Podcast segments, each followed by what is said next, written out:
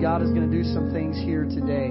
Uh, Mark 9 14, I'm reading from the English Standard Version. And uh, it says, And when they came to the disciples, this is Jesus and the uh, closest three of his inner circle, Peter, James, and John, are coming down from the Mount of Transfiguration. It says, When they came to the disciples, they saw a great crowd around them and scribes arguing with them. So Jesus comes out of this magnificent moment of transfiguration to an argument. Anybody ever got home from work and there was a fight in the house already? Jesus comes out and, and the disciples are arguing with the scribes. And immediately all the crowd, when they saw him, were greatly amazed and ran up to him and greeted him. And he asked them, What are you arguing about with them? What is going on here? And someone from the crowd answered him, Teacher, I brought my son to you, for he has a spirit that makes him mute. And whenever it seizes him, it throws him down, and he foams and grinds his teeth and becomes rigid. So I asked your disciples to cast it out, and they were not able. Somebody say, uh oh. And so they try to cast this devil out of this boy and it doesn't work. You know, Shazam. and nothing happens. They're doing every trick they know. They're gathering around him, shaking him in the altars. Come out! It's not working. And so the argument ensues. He says, I asked your disciples to cast it out, and they were not able. And he answered them, O faithless generation, how long am I to be with you? How long am I to bear with you? Said, Bring him to me. And they brought the boy to him, and when the Spirit saw him, immediately it convulsed the boy, and he fell on the ground and rolled about, foaming at the mouth. And Jesus asked his father, How long has this been happening to him? And he said, From childhood. And it has often cast him into the fire and into the water to destroy him. But listen to what he says. He says, But if you can do anything, somebody say anything. If you can do anything, have compassion on us and help us. If there's anything you can do, Jesus, we'd be thankful for it. We'd be happy for it. If God, if there's anything you can do about my marriage, that'd be great. God, if there's anything you could do about my kids, that would be great. God, if there's anything you could do about my sickness, that would be great. But listen to what the Lord says back to him. Jesus said to him, If you can, all things are possible for one who believes. Somebody say all things.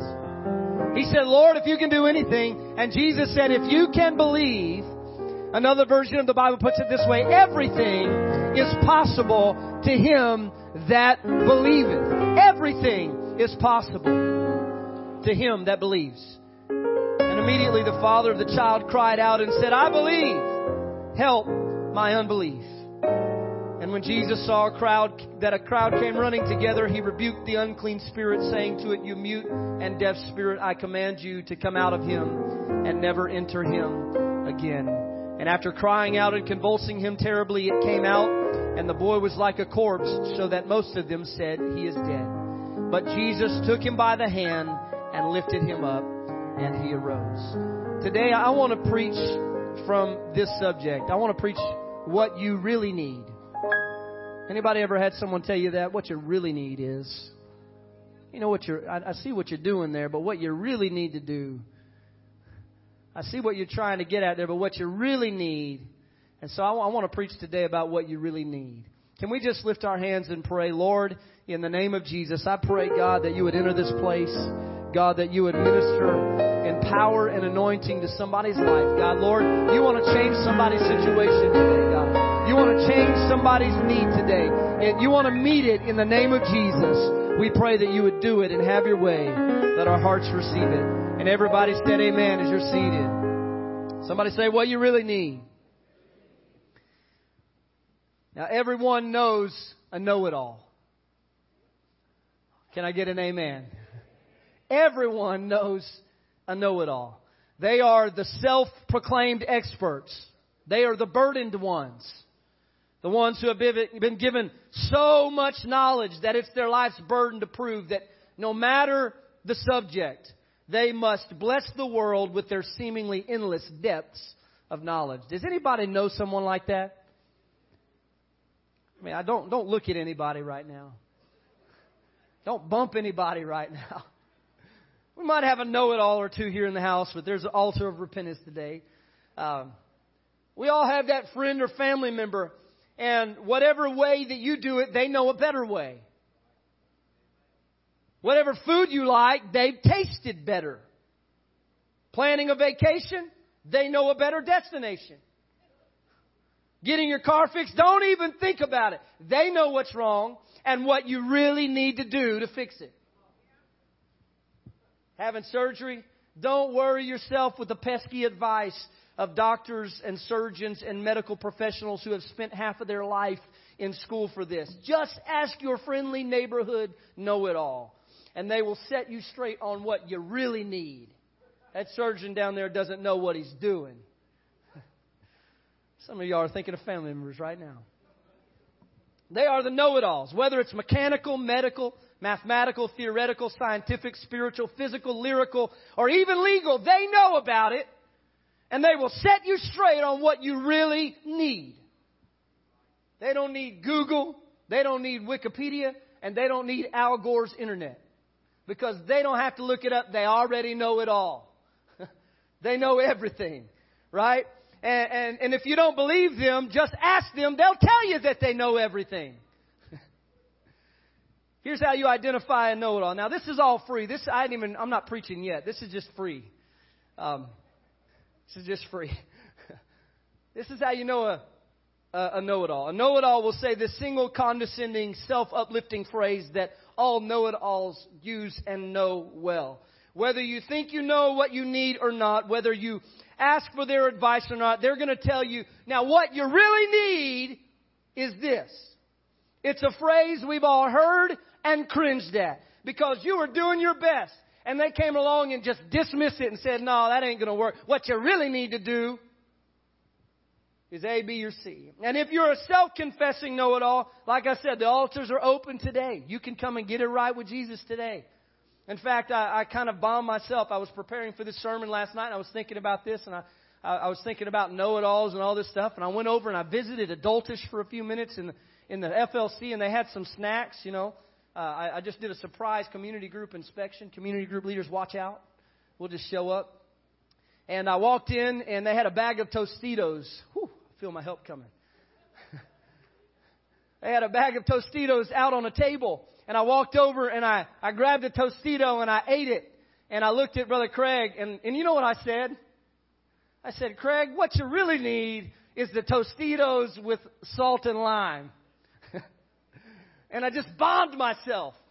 A know-it-all, a food know-it-all. Because I knew, he thought he knew what he needed for the party, but I knew what he really needed. The reality is that this phrase strikes at a spiritual reality that every one of us will experience. We think we know what we really need. We think we know. You see, needs have that kind of nature. Needs make us painfully aware of their presence. We call them felt needs because we feel them deeply. You don't have to wonder about these kinds of needs. When the pain of the problem in your life saps all of your energy, steals all of your joy, requires all of your effort, you know that you have a need. It's the need that you know. In fact, for some of you, it's why you're in this church service today. Is because there's some pain point, some pressure point in your life that you said, I need, only God can help me with this need. This need is bigger than I can handle. It's more than I can solve. And so I need some help from heaven because I've got a need. Anybody know those kind of needs?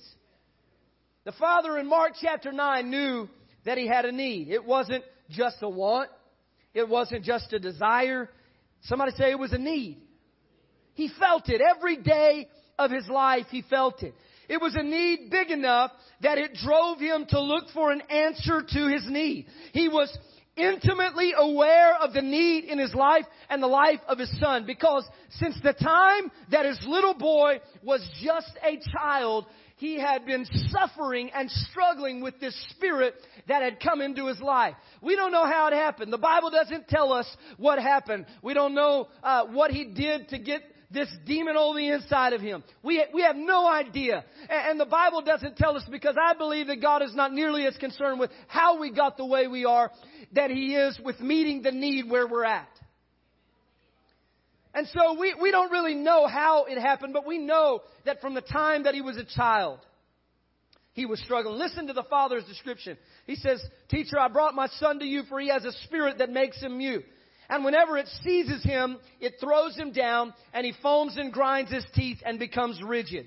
So I ask your disciples to cast it out and they were not able. He describes the history of the need. The father knew the need. He had done his homework on the need. He knew the boy had a spirit that had stolen his speech. He knew the consequences of the Spirit in his son's life. It all threw him into the water and into the fire. It would make him lose himself. He would grind his teeth and foam at the mouth. And if you were dealing with a kid in your household that you had to keep an eye on day in and day out to keep him from hurting himself, you know that you have a need. It's that kind of need. It's not the kind that you can ignore. It's the kind that you live with. It's the kind that you've walked with for a while. It's the kind that you wish would get better, but you see no way out because the marriage is just a bad marriage. You've said that. It's just a bad relationship. There's no fixing it. It'll never change. We'll never change. We'll never get over this. The problem will never go away. The sickness will never be healed. And we've told ourselves and we've learned to live with the needs that we feel in our life. And this father was educated about his issue. It, it, it, was the need that he knew. He knew it so well. It was etched into his soul. It wasn't a problem. It wasn't just an inconvenience. It was literally ripping his son's life apart and the father's life too. And so he does what any good father would do is he started looking for an answer. And it led him to Jesus' disciples. And this is where Jesus enters the picture. A little backstory to, to know where Jesus is coming from is Jesus wasn't with the disciples when the Father and the Son arrived. He wasn't there. It's like showing up to hear pastor preach and the assistant pastor's preaching. Hopefully I have better luck than the disciples had today. they show up and Jesus isn't there. Because here's where Jesus is. As Mark 9 begins to detail that uh, how he went up into the mountain to pray, and he took Peter, James, and John with him into the Mount of Transfiguration, and he was transfigured there in front of them. The Bible tells us that his clothes became radiant white, and he's he's there in a, a cloud descends, and and Moses and Elijah uh, uh, in some kind of spiritual manifestation show up and they're talking with Jesus and, and, Peter, James, and John had been asleep and, and they wake up and they're, they're looking and they see Jesus and they see Moses and, and they see Elijah and this cloud descends and a voice booms out of the cloud and says, this is my beloved son. Listen to him. Quiet a moment. It's a parallel passage. It's a, there's a connection to Moses' experience in the book of Exodus. Um, Moses went up into the mountain to meet God, and God appeared and spoke to Moses there face to face. And uh, uh, we, we find that Moses saw his glory. God showed him his glory there and gave him the Ten Commandments, gave him revelation and the word there. And, and what was happening is God was authoring the old covenant through Moses. He was authoring the way by which man would approach him through the life and the ministry of Moses. And Moses was up there meeting with God face to face as a man speaks to his friend. And, and God told Moses, stand beside me and I will cover you and I'll make my glory to pass over you and I'll show you all of my history and I'll show you all of your future. I'm going to reveal some stuff to you about what it's like to be in covenant with me. God is authoring the old covenant through Moses and when he comes down, his face had to be covered. He wore a veil over his face because the glory was on him so strongly that the people could not look upon his face. His face was glowing and radiant. And so he put a veil over the glory that was reflecting from his life. And, scripture is trying to show us that Jesus has a parallel moment with Moses as Jesus is the author of the new covenant. When Jesus meets in the mountaintop in the presence of God with Moses and with Elijah, God isn't just doing a cool trick of making his clothes whiter than any man could bleach them. He's not just doing a neat thing, but he is showing us that he is authoring the new covenant through the life and through the humanity of Jesus Christ, that he is building a new and a better way, a new and a better covenant. And Jesus is the author of that newer and better covenant. when Moses came down from the mountain, he found chaos. Perhaps you know the story. Moses comes down. He's got these awesome new tablets. You know, God's etched with his finger the Ten Commandments into them. He arrives and he sees chaos in the camp. And Moses uh, sees that Israel and Aaron had lost their faith and turned their back on God, and they've they've built a golden calf, and they're they're drinking and partying in pagan rituals, and and Moses gets mad.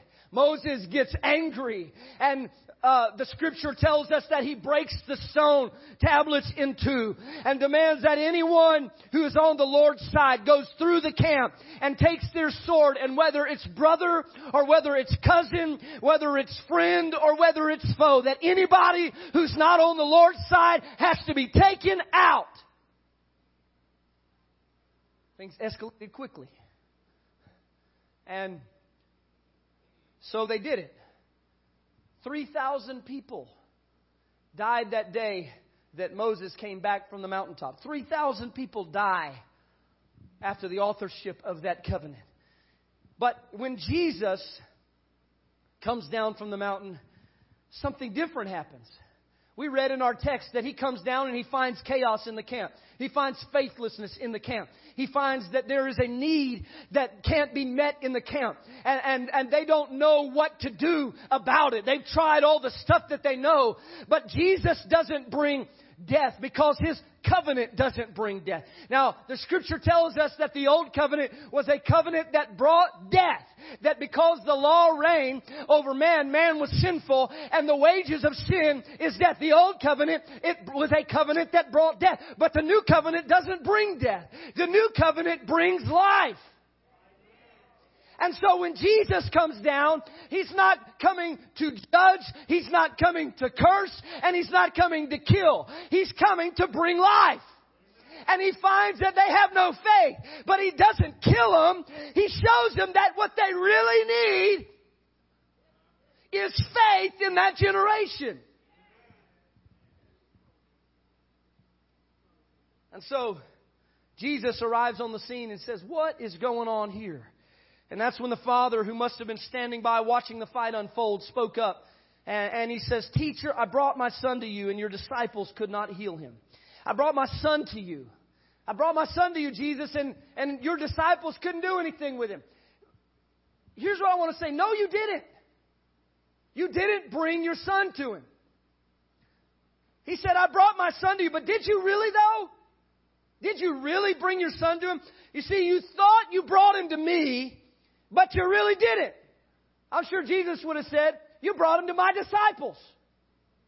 You didn't bring him to me, you brought him to church. And sometimes we think we brought our problem to God. We didn't bring it to God, we just brought it to church with us. We didn't bring it to God, we brought it to somebody else we thought might know God for us. We brought it to somebody else we thought could pray better than we could pray. We brought it to someone else that we thought maybe had a little better connection with God than we do. And Jesus says, no, you didn't bring him to me. You thought you brought it to me, but did you really bring it to me? Somebody hear me out. We're going to preach here at the end. I know I'm going slow, but we're going to preach here at the end. Did you, did you really, you thought you prayed about it, but maybe, just maybe you really were just worrying and complaining about it. You thought you prayed, but maybe you were so filled with doubt that you thought God would never answer, but you told him about it anyways. Did you really bring it to Jesus? The Father had come looking for Jesus, but He had settled for the disciples instead. And listen, I love church. I love worship, but don't you leave here thinking that being here with us is the same thing as being here with Him. Don't leave here thinking that bringing it in the house is going to take care of the issue because this house is all about one person and it's not the guy in the pulpit. It's not the guy on the praise team. It's about the Savior who is the author of a new and a better way. It's about Jesus. Somebody say, bring it to Jesus. If you came here because a need is being felt in your life, you need to bring it to Jesus. I'm not just talking about putting it on a list. I'm talking about personally and individually engaging with the creator of eternity about what's going on in your life. I'm talking about responding to God in a personal way. My goodness. I'll be honest, I didn't think that was going to preach that good. But somebody hear what the Spirit is saying is you need to bring it to Jesus. You've been trying all the religious, ritualistic stuff that religious people do, but understand this. Christianity is powerless without a personal relationship with Jesus Christ. And you don't just need people that know Him in your life, you need Him in your life.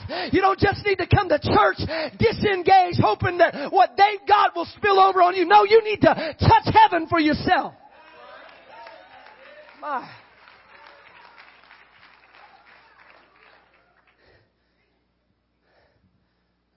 No, did, did you really, did you really bring him to me? And Jesus answered them.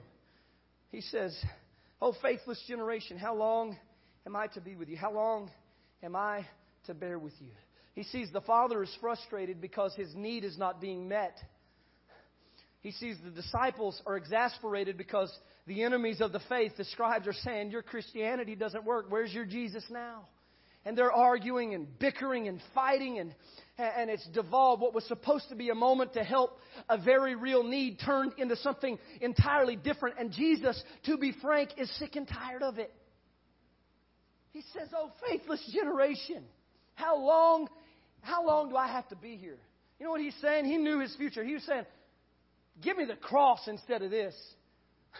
how long are you going to leave me here dealing with these faithless people? And, and he says, How long am I to bear with you? Bring the boy to me. Bring the need to me. Jesus was frustrated by the faithlessness and the fighting. But he didn't go all Moses on him. He didn't kill him. He didn't command their killing. He said, Bring the boy. Bring the need to me. Bring it to me. I am the answer. I am what you really need. You've been worrying. You've been fighting. You've been fretting about it. But now I want you to bring it to me for real this time. Not just the church this time, not just the church people this time, not just to somebody else that knows God. Bring it to me right now. Hear this. God is not intimidated by our need. He isn't avoiding our need. He wants to meet our need. And He can't meet your need unless you bring it to Him. And listen, they're smart because look at what the next verse says and they brought the boy to him. Like, okay, God, we get it. We get it. They brought the boy to him. And when the Spirit saw him, immediately it convulsed the boy, and he fell on the ground, rolling about, foaming at the mouth. And Jesus asked his father, How long has this been happening to him? And he says, From childhood. It's often cast him into the fire and into the water to destroy him. But if you can do anything, have compassion on us and help us. Listen to the words of the Father. He says, it's cast them into the fire and the water to destroy them. But if you can do anything, have compassion on us and help.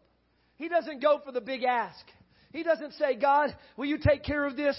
God, will you meet this need? He says, if there's anything that you can do, you, you nice people, you non confrontational people know exactly what I'm talking about because you don't really ask for what you really need.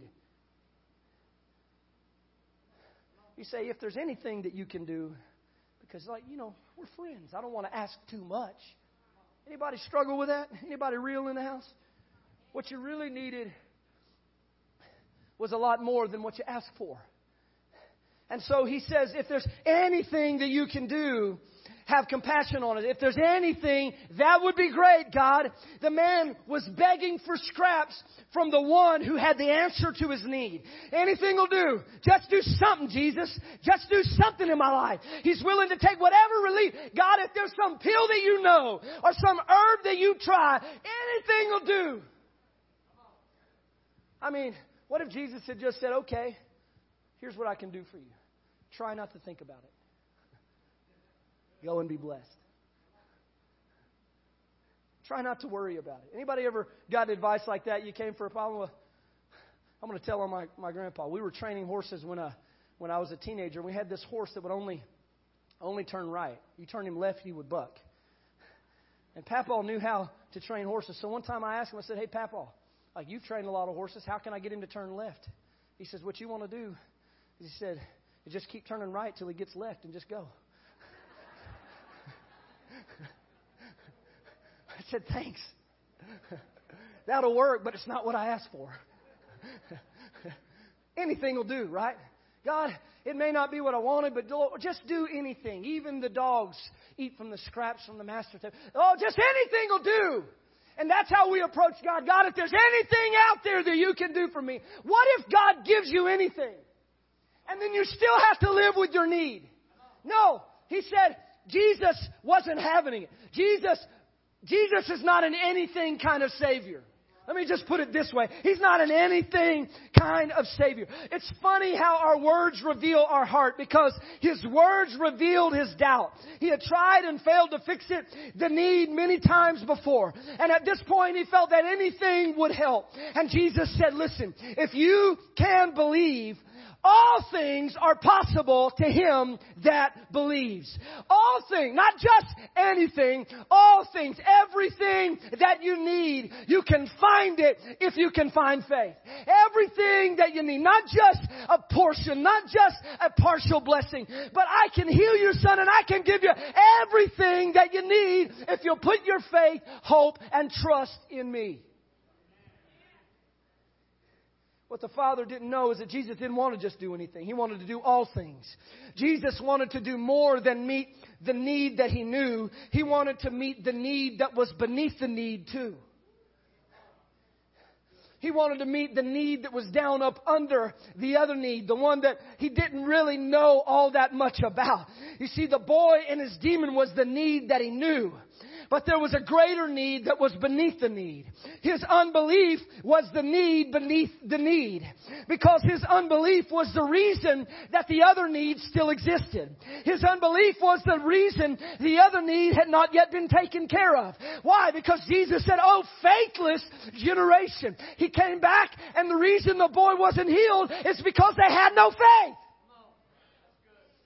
And there was a need, somebody say beneath the other need. There was a need beneath it.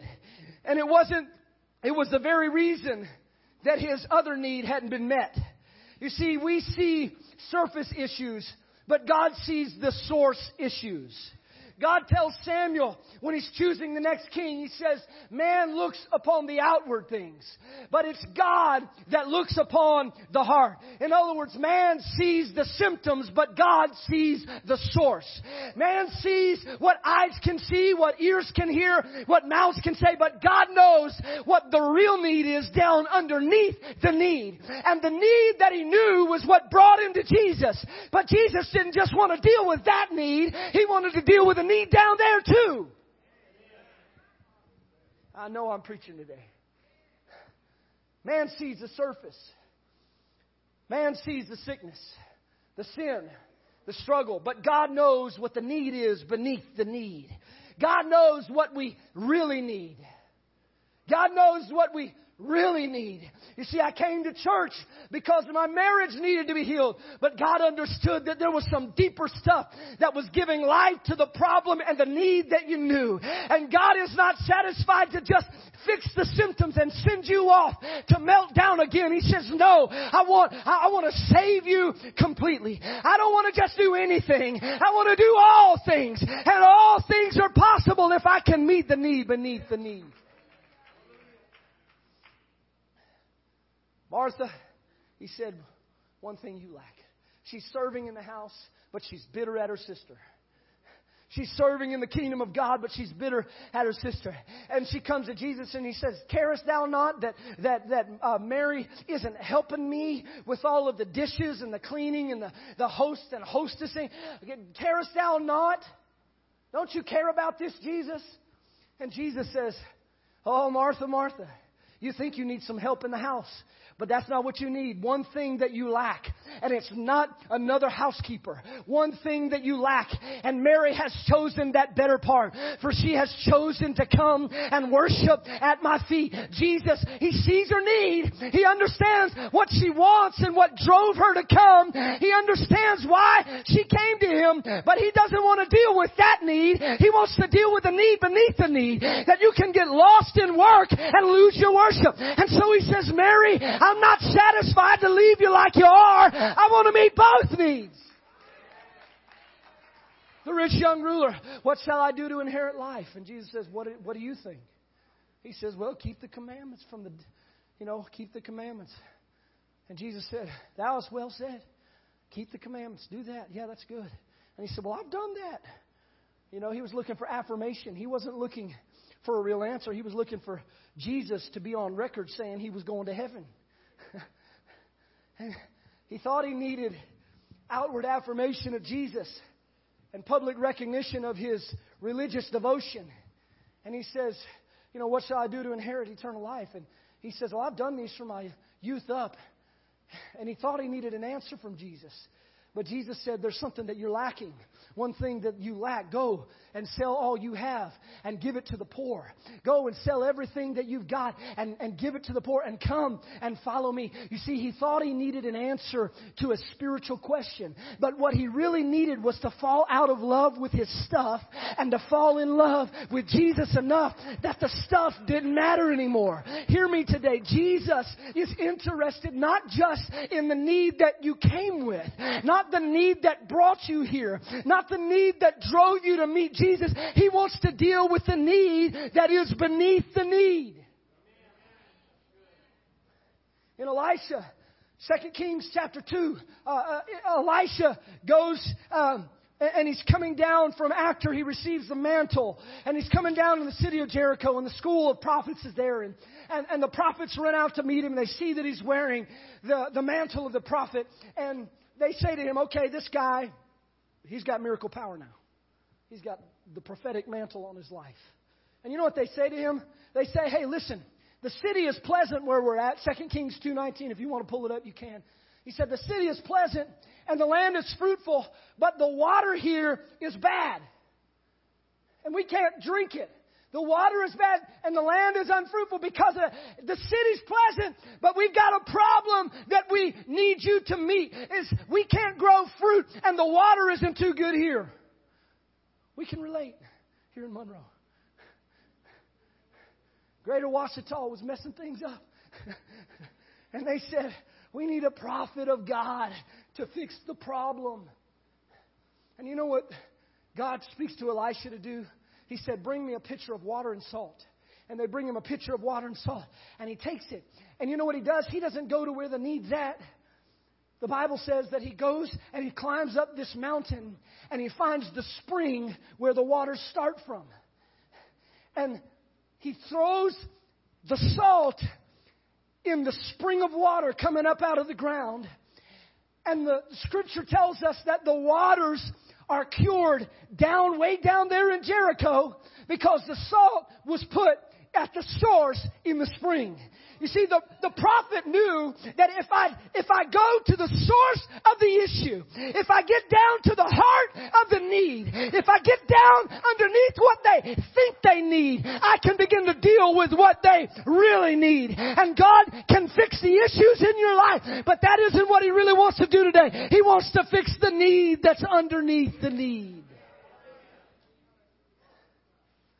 Our praise team is going to come in here in just a moment. I want our musicians to prepare. I'm, I'm going to close in just a couple minutes. But Jesus tells us that it's not the things that are from without a man that defile him. It's not the things that are without a man that defile him. The Pharisees are arguing about hand washing rituals.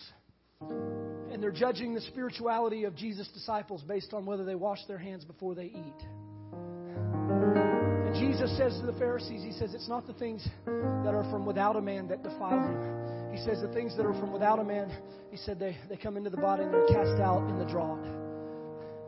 He says, The things that really defile a man are the things that come from within a man. It's the stuff that's down deeper. And we like to play around with surface issues and focus on surface needs. But God says, I know what you really, really need. I know what you really need. And Jesus says to him, If you can believe, all things are possible. Somebody say, All things. All things are possible if you can believe. You see, I've always believed that the Father's statement was a contradiction. I believe, not. I believe that he was saying, I believe what you're saying, Jesus. I think it was a moment of realization and revelation for him when he realized that he brought his son to be healed. And he says, I believe what I really need, what I really need is for you to restore my faith in you and to restore my hope and to restore my belief. I believe. And so he says, Help, help my unbelief. I've always believed that it's a contradiction, but I believe that it was the purest moment where he brought his second need to Jesus because he now saw the deeper need. And watch what happens next. When Jesus saw that a crowd came running together, he rebukes the unclean spirit he says, You mute and deaf spirit, I command you to come out of him and never to enter him again. And the devil cries and convulses terribly, and it comes out, and the boy is laying like a corpse. They think he's dead, but Jesus takes him by the hand and he lifts him up. He lifts him up, and he arose. And Jesus met two needs with one answer.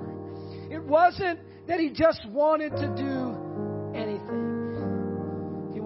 all things for that hurting family. But first, he had to deal with the real need. I want us to stand together. So, so you came with a need today. Just want to do this right quick, right quick. If you have a need in your life, I just want you to lift up your hands. All across this room, whether it's for sickness, for finances, for healing, for relationships, whatever the need is, just keep that hand in the air. You came with a need. But God wants to deal with the deeper need that you have today. Maybe the real need is that you've lost your faith. Maybe the real need is that you've lost hope. Maybe the real need is that you lost your peace. Maybe the real need is that you've lost your way and you've fallen in love with the world and with the wrong things. Maybe you've been overcome by the question marks in your life. But today you can bring him your need. Because he really wants to do exceedingly and abundantly more than you even are asking for or are thinking about. You came with a need that was pressing your life, but God says, I've got exceedingly and abundantly above what you could ask or think. Today you can bring him your need, but he really, he really wants to deal raise that hand one more time if you have that need. Here's what we're going to do. We're going to have our worship team sing one final worship song. And I'm going to open these altars. We want you to come to the altar and respond to the word. If you lifted your hand, bring your need to Jesus. Don't just bring it to church, bring it to Jesus. Bring it to Jesus. Bring it to Jesus. You can go ahead and begin to come because whatever your need is, we want to pray. Even if it's not something I've touched on in this sermon, even if it's just a job need, whatever the need is, if you have a need in the house, I want you to come because God wants to meet your need and He wants to meet the need that is beneath the need. Come on, let's pray. Father, right now in this house, I pray that faith would rise. God, that as they come, God, that you would begin to reveal to their heart the real issue, the real need, the real thing that you want to do, God. God, reveal to them the inner work that you got, that you want to do, God. Reveal to them the inner issue that you want to touch today, God. And come and be the God of our whole life, our whole heart, our whole soul, our whole mind our whole strength. Come on. Would you lift your hands and worship all across this building? Come on. Service is not dismissed.